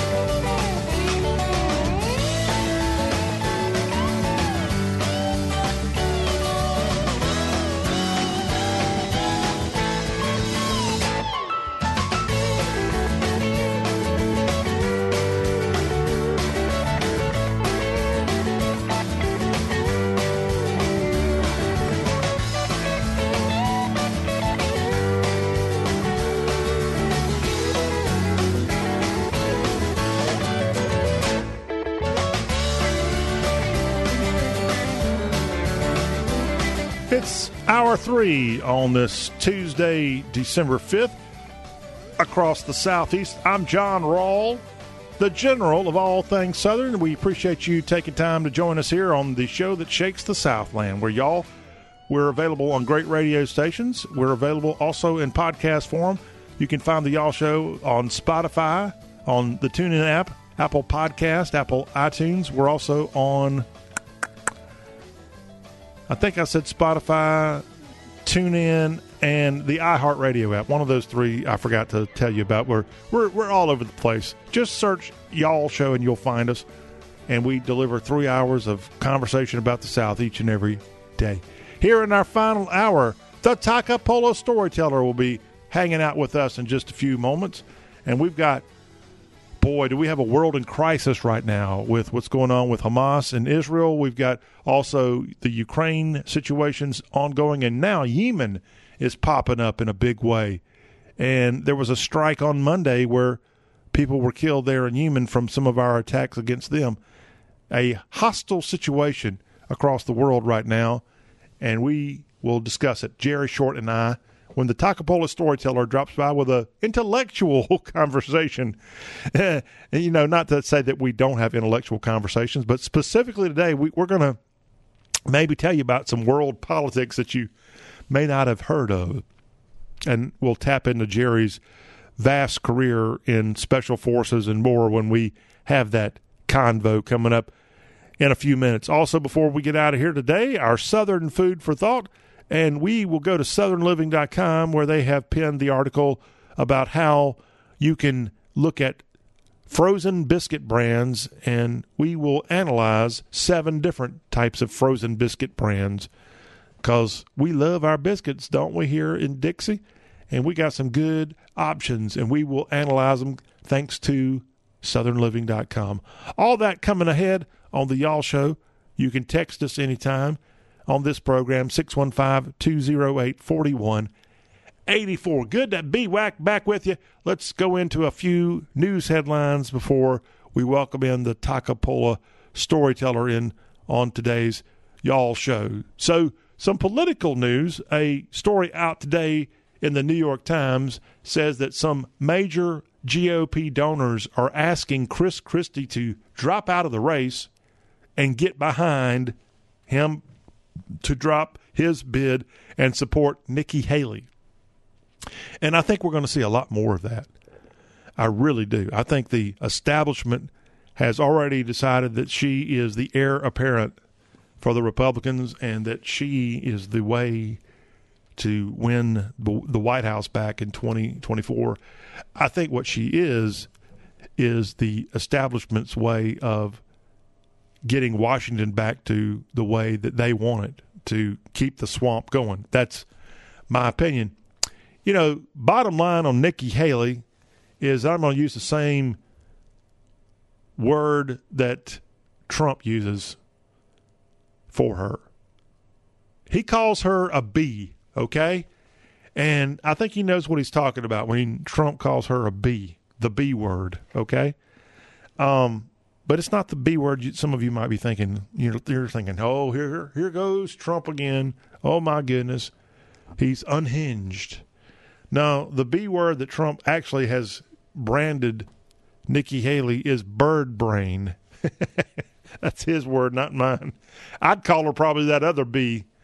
But uh, yeah, how about her? And you know, she is she's working hard behind the scenes. She's got all this Koch brothers money now coming into her. When I watch TV over the weekend, every time I cut on YouTube, first ad was something about Nikki Haley and how she's going to win the White House. Every ad that I saw right when I would start streaming. And if I saw it, chances are you're seeing ads for her pop up all the time now. And Trump better start doing something about her and putting her back in her bird brain spot because she's a bee. I mean, she is a bee, y'all. And uh, and she says she's never lost a race, and she hasn't. She's never lost. And Trump needs to make sure if he wants to be the Republican nominee that he doesn't need to play nice with her because she's a bee. And sometimes bees need to be stung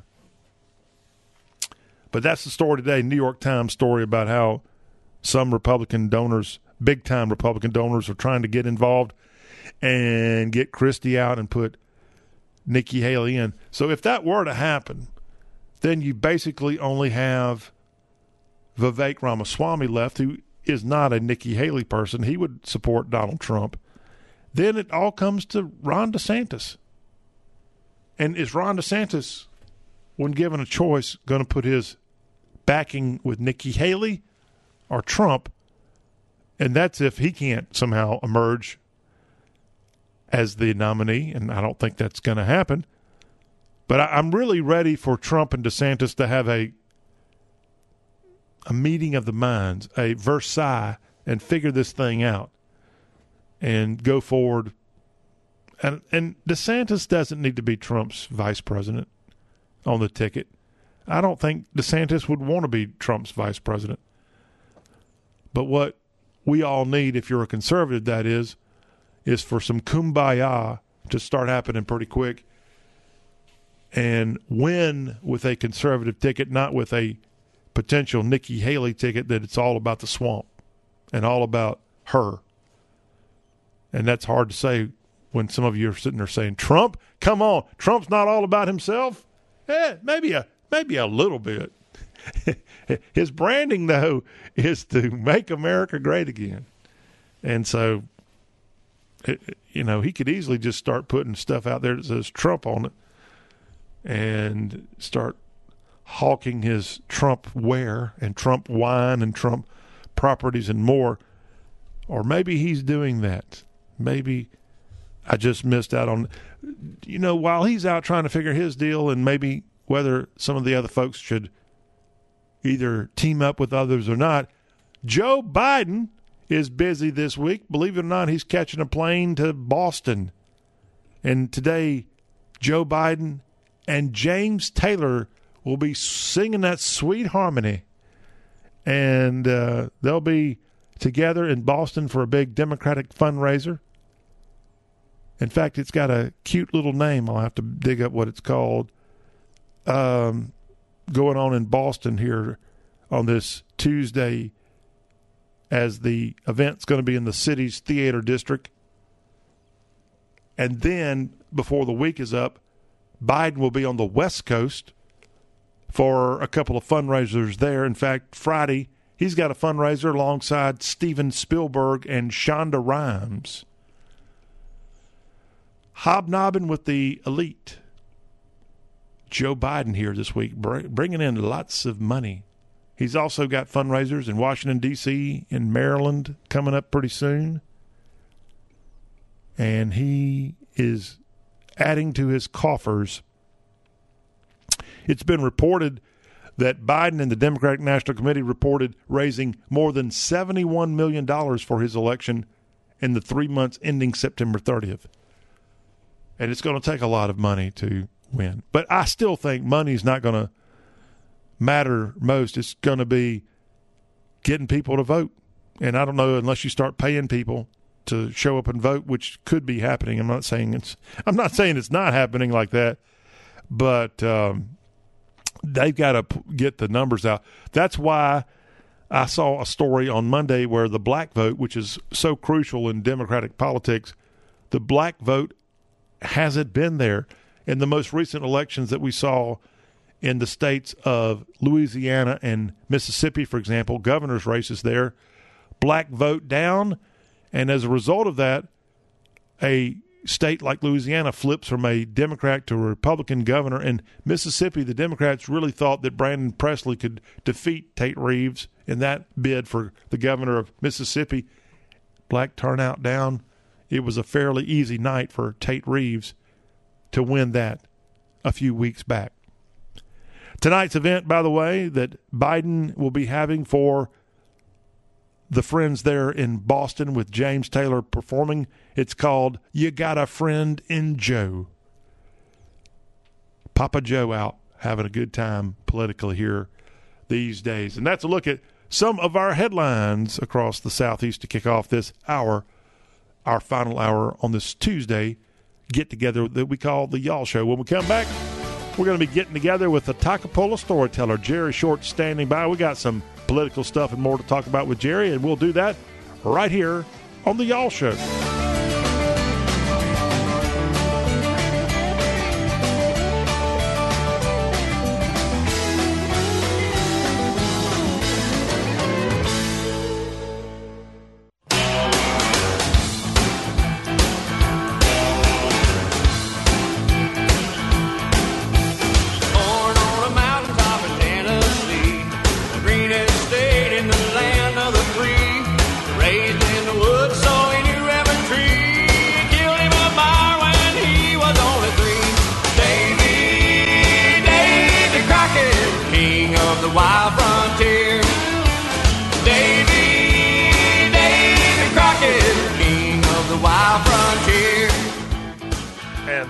Continuing on on this Tuesday. Hope y'all are doing well as we often do on Tuesdays on the show All About the South. We welcome in the Toccopola storyteller Jerry Short into the program. Jerry, oh, about uh, two weeks and roughly six days until jolly old St. Nick shows up. Hope you're doing well and Merry Christmas to you, sir.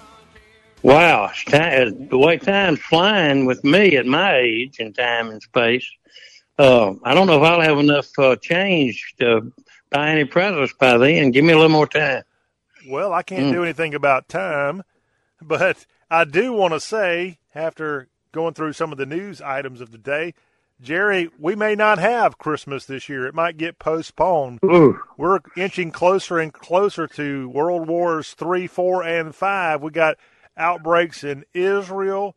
Now we've been told about something going on in Yemen, and then Ukraine's been going on. Jerry Short, the Toccopola storyteller, what is going on? Are we going to have well, a red Christmas this year? Red as in blood, bloodshed. Uh, it's, it, I tell you, it looks like it. Well, we are having it now anyway. It's just, uh, hadn't reached our shores because, uh, it seems like we won't retaliate in response to when we're attacked as often. And uh, from what I've been able to, you know, get off of the news or get off of the uh, uh, radio or read in the paper or wherever I might uh, come in contact with some of this information. But uh, then you got to have your own opinion. And, you know, heck, we're getting close. You're talking about a Christmas. I don't remember what the 41 Christmas was like, uh, but you know, we're getting close to December the, which people don't even talk about any longer. December the 7th, the bombing of Pearl Harbor. And, uh, we're right on top of that. And, uh, a day that will live in infamy, as once was said by, uh, Roosevelt, but, uh, President Roosevelt. But, uh, today, I don't know what our president today would say if we got attacked. He hadn't said anything about the, uh, uh, hit and miss and runs that we've been taking now for about what eight weeks, nine weeks, something like that. And uh, you know they're shooting this, a lot of this stuff at us out of uh, Syria, but it's all it's all backed by Iran, and uh, we're not doing anything. They're back in uh, now Yemen has got in this uh, uh, situation. They've got a group there that's uh, a group of terrorists that uh, they're being backed also by the ones that we leave all the money on the table with in the Mid East. So uh, same thing, you know, it's going out um, going out of uh, um, the East Bank and uh, all the West Bank rather, and all that other stuff. Where they have the terrorists over there. They've been doing the same thing. Now it's moved over to Yemen, and they're shooting they're shooting uh, drones and everything else at us, and uh, they're getting pretty doggone close. You know, we've had some people I don't know today. I hadn't kept up with it today, but uh, we've had some uh, we've had some pretty good injuries. You know, from blasts that have been close enough to uh, shells that have hit and uh, exploded close enough to uh, mess with someone's uh, inners, let's say, insides, or especially as far as their head goes. And uh, we just don't know. You know, we just don't know where we're going, and it don't look good, as you said. Well, specifically in Yemen, which is an area that we haven't talked much about at all in the media in America here lately, but it's getting more and more attention. In fact, Monday it was reported that what four people, uh, Iranian proxies, if you will, were killed by a U.S. attack. What more can you tell us about that? Well, I know you know people don't realize about Yemen as much as uh, there's been a civil war going on over there for about a year and a half or two or three or four or some long time. And it's kind of internal and the UN is kind of behind that situation, I believe. And, uh, where, you know, the UN's always in a place like that doing things, but they're not, uh, they're not having any retaliations that's been going on over there. And I don't know what they're doing to really help the situation, uh, in, in, in Yemen. And, uh, you know, that pronunciation is Y E M E N, I believe, right? And um, sounds good to me. So any anyway, a lot of people are not familiar with that probably, and that that that fronts the Red Sea, and uh, we've got uh, we've got some ships in the Red Sea now, and so this uh, this terrorist group out of Yemen that has been in mostly just in a uh, internal war. Now they are starting to use drones and things to uh, attacked us with, which looks like are being furnished by uh, Iran, and um, and they're getting pretty close. And I know we've had a couple of ships out there that uh, have taken uh, rounds just right on top of them. And maybe today, uh, I was going down the highway not long ago, and I heard something on the radio about uh, they had shot, and we maybe we retaliated back, and maybe we shot down a couple of uh, drones, hopefully. But you know, these drones, they shot one down uh, the other day, this same terrorist group in Yemen. And, uh, I think I heard the price tag on it was, oh gosh, something like $78 million. And, uh, you know, that's not chicken feed. Just because we're in a billion dollar giveaway war that we're doing. And then I don't think we're supporting Israel like we should be doing. That thing could almost be over with now if we'd keep out of it. You know, uh, you don't have to go that far back to realize that, you know, we're talking about wanting that to be two, two, uh, states, the Palestinian state and the, uh, Israeli state. And that's kind of what the United States is pushing now. Mm-hmm. Well, you go back biblically and God gave that for generations and generations and generations to the, uh, Jews and, uh, and their families and their families and their families. This thing wasn't supposed, it's as one country, as one state. Israel has been good enough to share some of that stuff with, uh, with the Palestinians, and uh, they really didn't have to, according to biblical terms. So, and if we're not going to be back in biblical terms in the United States, which I'm afraid we're not doing a very good job of right now. Uh, of course, this is just opinionated stuff by me, which, uh, you know, that probably don't go very far in a lot of places. But, uh, if you'll pay attention to what's happening, uh, I can, you can go back to the Suez Canal in Egypt when it was hit. I was delivering newspapers and I may have been 11 years old riding a bicycle around town throwing newspapers on porches. But I'm reading about that and that's scaring me then. Well, I mean, we hadn't stopped. It's just something that's been going on in that part of the world ever since then, you know? And uh, it's going to continue to go on until we turn Israel, uh, the Jewish nation, loose and let them take care of the situation. You've got to stop these terrorists, but you can't leave enough of them back to rebuild. You know, when they say they had like uh, 700 miles or something like that of tunnels, uh, in the Gaza Strip. Well, I think they've maybe uh, taken care of 500 miles of them. Really? Well, that's still at least two or 300 miles of They've tunnels. already gotten 500 miles out of that in a month. uh, three to 500. Yeah, they, I don't know. They've, uh, you know, that you go in them in houses, you go in them, you know, like that hospital situation. They build the stuff. They pr- they they use uh, people like that as shields. They use families. They use uh, they use uh, hospital people in hospitals, and they build their headquarters up under all that. And uh, then I think there's a main uh, tunnel that goes out to the Mediterranean Sea uh, off of the Gaza Strip. And I, you know, I don't know why you can't get out there. They worried. They've been worried about, and they were pretty smart. Uh, Hamas was about uh, taking uh, prisoners when they came in. I think that was their main plan to keep them and put them in those tunnels. Or we could have, uh, we, you know, I'm saying we because they're an ally of ours, and they're probably the only democracy in the whole Mid East. Uh, I think, yeah, I think they are. Um, we could have flooded those tunnels out. You know, you could you could have pumped water in out of the Mediterranean Sea and flooded them all out and flooded all the terrorists out of there, and that brought every one of them out in the open. And it and it, it would have saved the Palestinians that live in that Gaza Strip area, which is about six miles wide by what 26, 27 miles long. It's not that big of an area, but uh, it's it's long and narrow. But uh, and those tunnels have just they've been working on those tunnels for years and years and years and years and years, and uh, they they prepared and uh, they're really good. Uh, they're good tunnels. You know, it's not like in Vietnam where we had to go in those uh, caves that they call tunnels. That it took tunnel rat soldiers, little guys that weighed about 110 pounds to go in of American troops. Uh, this is things that you can walk around in, and they've got lights in, and they've got electricity in, and they, everything's monitored in there, and they got cameras, and you know they're, they're elaborate tunnel si- uh, system. And it looks like a snake if you've ever seen an aerial photograph from above, pointing back down where the tunnels are, because they pick it up on infrared, and uh, you can see how the tunnels are laid, and they're all over the place. I mean, you know, it, it just looks like a network of snakes coiled up.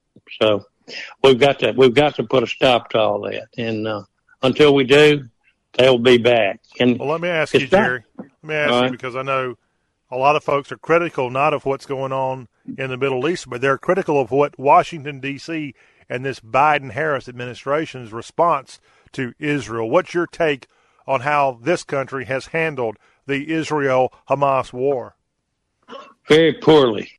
Um, I find that uh, I would hate to know what would we have done in World War II. excuse me, after the Japanese bombed Pearl Harbor. would we? I'm sorry. Excuse me. would we have called for a ceasefire?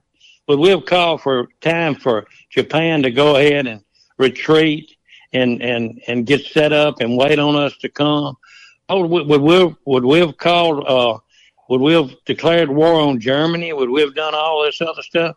Would we have went on into Europe? No, afraid not. And uh, so um, anyway, I, I don't know. It's uh, it's it's a situation that we have not done what was required of us to do. Well, this country was pushing for a pause. There was a roughly a one week pause in the fighting. What happened now that we can look back a few days and fighting has resumed? Did Hamas take advantage of that pause to build up their strength, etc.? Oh, sure. And, you know, they extended that weekly pause. And they would say, oh, you know, uh, if you give, uh, we'll release another 10 prisoners if we'll get another day. You know, now they are holding, you know, at first they said they had a hundred and some, then they had 200 and some P, uh, P, I'm to call them POWs because that's what they are, really are, even though for women, children, and, and then they had already beheaded people. It's almost like you, forget about the beheading and the rape of people, you know, and you go to just what you're doing today. To heck with what happened when they uh, came in and uh, did what they did. That uh, at that uh, I won the banquet. I guess it was a recital, and not a recital, but it was a party out in that field. You know where they came in and and landed and flew in with those uh, paragliders that they have, and. Uh, when they they got to cutting heads off and stuff like that. Yeah, and Jerry, this brings up a good point for me. We're talking with our Toccopola storyteller Jerry Short here on this y'all show. Jerry, you were in the armed forces in a National Guard component, Special Forces component for a long time, and you've been 30 years out of the service. Thank you for your service. But I, I want to know you talked about as a little boy remembering the Suez Canal and that fight that happened there. The Middle East has been a hotbed since before time even before began. That, yeah. Mm-hmm. but I wanted to ask you when you were going through the United States military training of the 1970s and 80s, I guess even back to the 60s. 60s, yes. T- tell me how much y'all focused on some of the Middle East stuff. Who was your make believe at that time when you were training post post Vietnam, especially, who who was your more likely enemy going to be? Well, you know, of course, in that, that day and time, we were all on eggshells about Russia. Okay. You know, the Soviet Union, which is, was the Soviet Union then, and uh, you know, you know, looking back on it, we hadn't been out of World War II. Let's say if I was born in 1946 and I'm delivering newspapers in 57, we'd only been out of World War II 11 years. And, uh, you know, my daddy was, uh, at Normandy and he was at the, uh, Battle of the Bulge and he went all the way to the Russian line and, and he didn't talk much about that, but he did tell me that, uh, the Russians were something to be aware of, that we just had to use them as allies.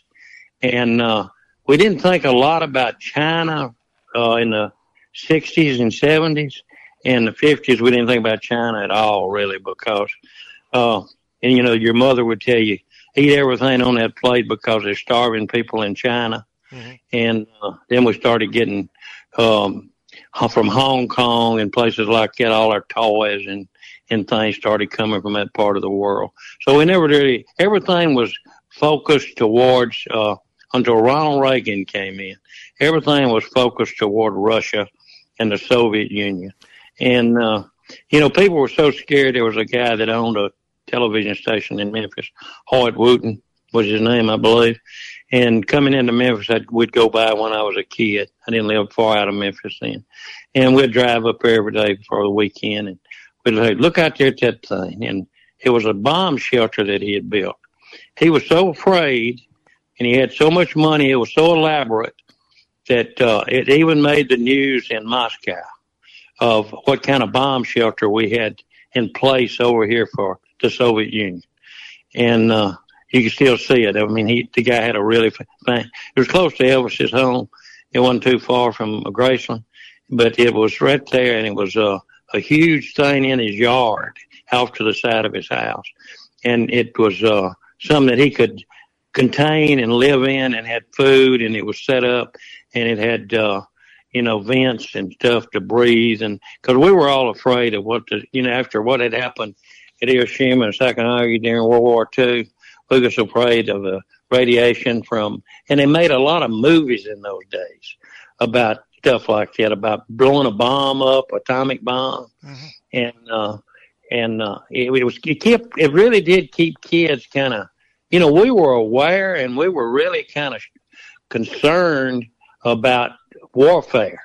I'm talking about as a 10, 11, 12 year old child kid because uh, but these these young people today and in college don't even take that. They think that they take everything for granted that it's going to be like it is and that everything's are going to be fine. But we had to fight our way to get to this point. And then, of course, like you said a while ago, you said uh, pre-Vietnam, but Vietnam comes on board, and we have advisors over there. And then when I'm in basic training in '65 uh, at Fort Campbell, Kentucky, you know, we're we're preparing for Vietnam, and all our drill sergeants had been in Vietnam, and that type situation. But then, then, then when Vietnam's over with, when when Nixon ends Vietnam and Henry Kissinger, who we just lost, when they when they end Vietnam, uh, everything started really pointing to Russia, even though we'd already gone through the uh, Cuban missile, missile crisis, and we'd done all that in '63. And uh, you know, we were getting scared then. They were building up a force right on our doorstep. Right. But today, with the technology we have, hey, they don't have to be in Cuba. You know, they can reach the West Coast now. And uh, luckily, that where we live mostly, we're further away, but we don't need to let them build up down in Colombia or, or anywhere like that in Central South America. And uh, so we've got to keep this hemisphere safe or we're going to be, you know, like that again. But now, since Russia, since it's no Soviet Union anymore, China has become the big situation. So today, that's who we really. I hope our military, because I've I stayed in 30 years, and it's been about 30, I guess, almost since I've been out. Yeah. But uh, you know, we were we were preparing um, uh, for Russia more than anybody. We really didn't, but now hopefully they're preparing for China because China's got so many people. You know, it's kind of like if you would go back to the Civil War. The South would probably won the Civil War if we would have had the manpower that the North has. Well, I look at that situation now and think, well, golly, China's manpower, they got 10 soldiers to our one ready to fight today. So, um, that's who we got to really keep our eye on.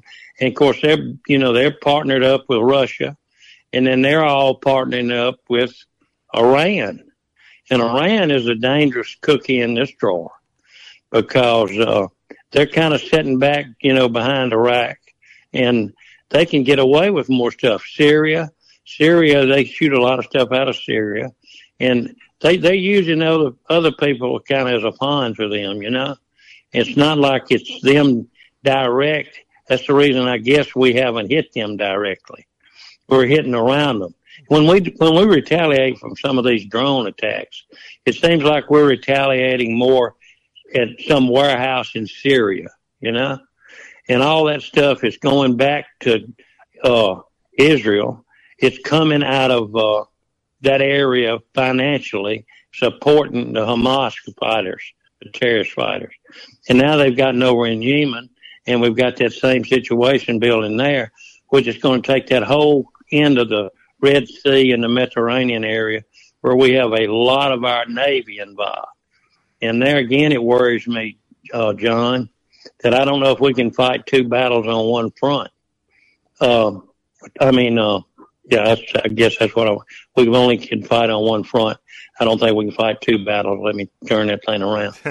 two, two fronts, you know, like we did during World War II, where uh, we had to fight Japan and then we had to fight in Europe. You know, we were fighting in two different locations. I don't think we can do that today. So if if Russia builds back with China's help and they stay friendly, that puts two enemies uh, that would have to fight at the same time. And I, right now, I, from what military, as I see it, you know, if you've paid any attention to some commercials and and how they're so far behind on recruiting, you almost get to the point where you think, you know, maybe we need to bring the draft back. And this country would go berserk if we bring the draft back. You know, the draft was there when I come up. That's all we knew.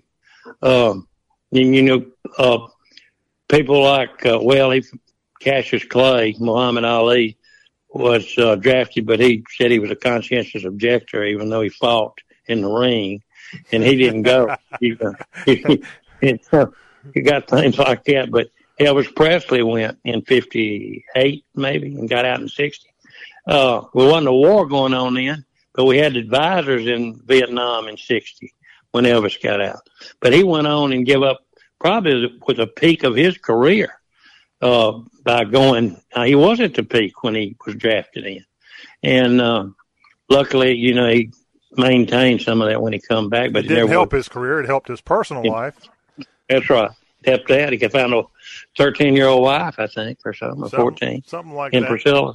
Yeah. Talking about our But, Toccopola uh, storyteller today, there is no reason for you to wake up on Sundays and cut on Face the Nation, or as Donald Trump calls it, Deface the Nation. You're getting your global military perspectives here with Jerry Short, the Toccopola storyteller, on this Y'all show. Jerry, you mentioned China, Iran, and the third of those nations would be the the uh, Russia, the F- Russian Right. Federation. Uh, Right, We don't want to leave out North Korea also as part of that group, but those no, they would just kind of fall in there as a backup for China or somebody. We go ahead. three of those nations don't have a real reason to hate the United States. Three of those nations, uh, in my opinion, don't have a real reason to hate. And those three nations would be North Korea, it would be Russia, and it would be China. But Iran has a reason to really hate us, it, and it ties because of the the the the the religious connections that this country has with Israel and how much they absolutely despise Israel. That's the country we got to be concerned with. And you you were in the military there in the post Iranian hostage days. How much Right. did, did Iran factor into y'all's planning for military stuff? Well, we did plan a lot of that, and I knew some of those people that was in Delta Force that uh, went in the desert and had to divert. Uh, you know, uh, Colonel Beckwith was one of them that led one of that group in at uh, in the desert.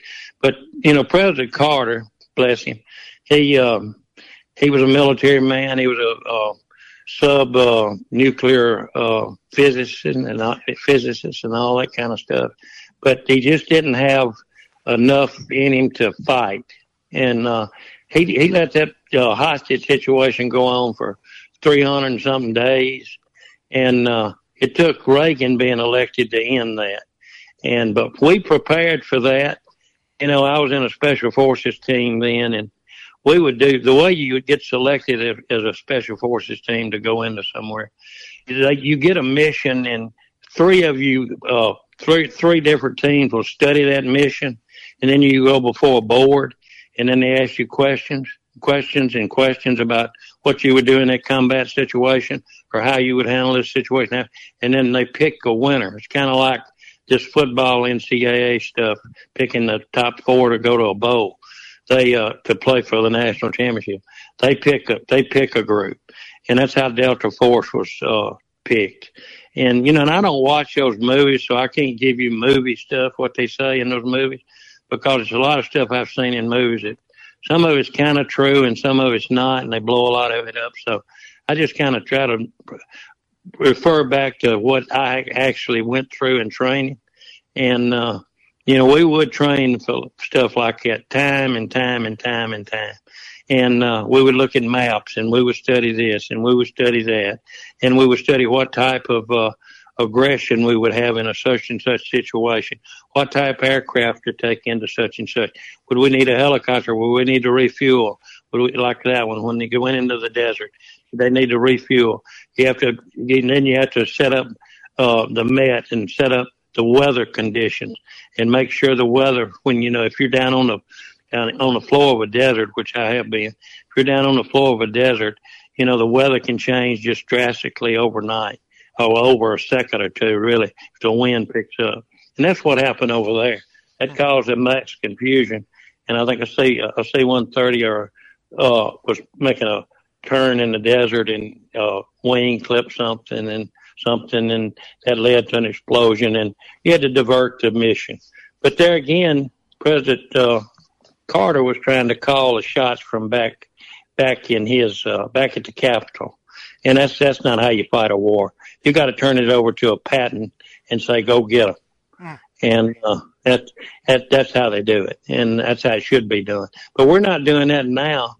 You know, I, I, I it's hard for me to have much confidence in our leaders in the Pentagon today because it don't seem like they're they're just I don't know if they're afraid because of our military strength has uh, gone down so far with numbers and now we still got uh, we still got the equipment to if it got if it comes to a nuclear war we could take them I think and I, I hope we could we, you know we better Well, that's saying something when the Toccopola storyteller makes a statement, but then has to say, "Hmm?" Question mark. That that's Right. that just kind of sums up where we are. Jerry, we got to get out of here. Thank you for your knowledge again. Thank you for your service. We got one heck of a mess going on before Christmas this year with the conflict in Yemen.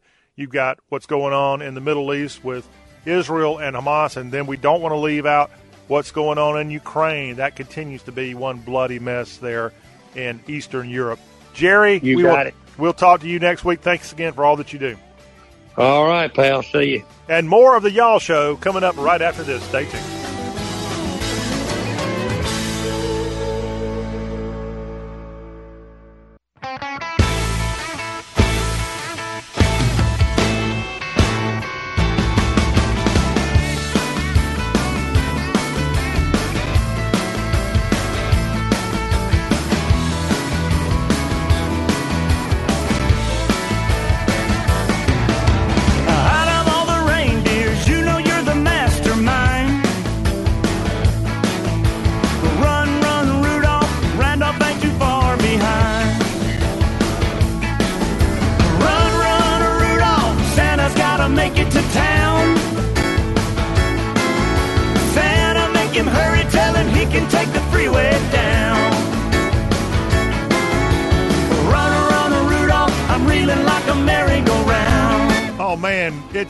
Three weeks before Christmas. Y'all better get your shopping done right now, and maybe one of these days y'all can start sharing your Amazon wish list with me, and we'll see what we can do. We'll raise some money for you here. We're wrapping up this y'all show Tuesday edition. Appreciate Jerry Short drop, dropping by there. The Toccopola storyteller, always fun to see what he's got going on. And man, I feel so much more intelligent after our discussion about world politics and outbreaks of warfare across the globe right now. Wrapping up this Y'all Show Tuesday edition with SouthernLiving.com, Kimberly Holland has penned a story about trying out popular store bought biscuits, and she's got some analysis on the store bought biscuits that are available in your favorite grocery store. Well, first of all, biscuits on our mind today, at least on my mind, because I had a very special elf drop by on Monday and give me some delicious homemade biscuits and country ham. And boy, oh boy, was that incredible. And this special elf told me they used a certain southern brand of biscuit to make it. And so that's what got me thinking, you know what, we, sh- we should wrap up this y'all show today talking a little biscuit talk because biscuits are the perfect Christmas morning delight alongside whatever else you have. But a good biscuit on Christmas morning, oh, yeah. Of course, any morning a biscuit would be quite good now that I think about it. But according to this article at southernliving.com, some of the great frozen store bought biscuits that they analyze Mama's Biscuits and Buttermilk bus- Biscuits. Bless your hearts. This is a great Southern classic. Check that brand out in your local grocery store. How about Mason Dixon Biscuits Buttermilk? Yummy, yummy.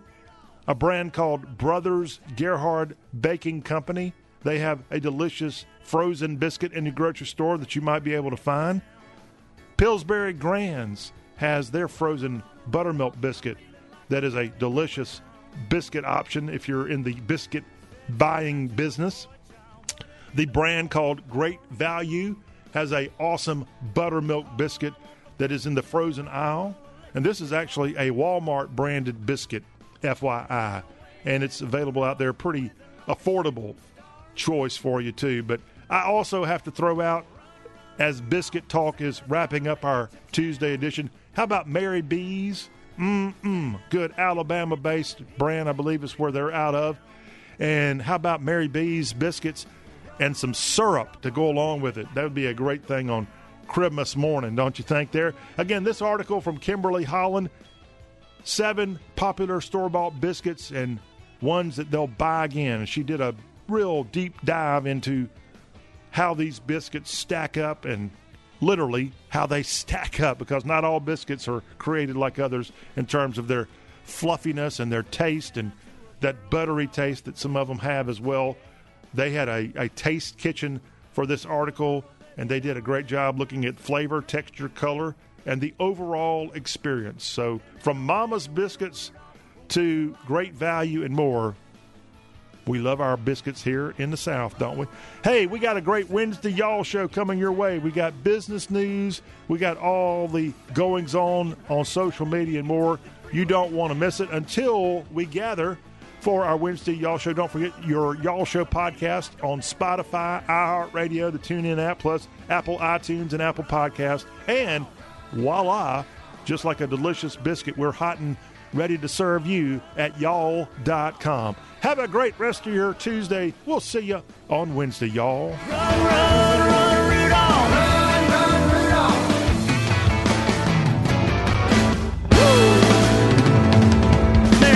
Everybody.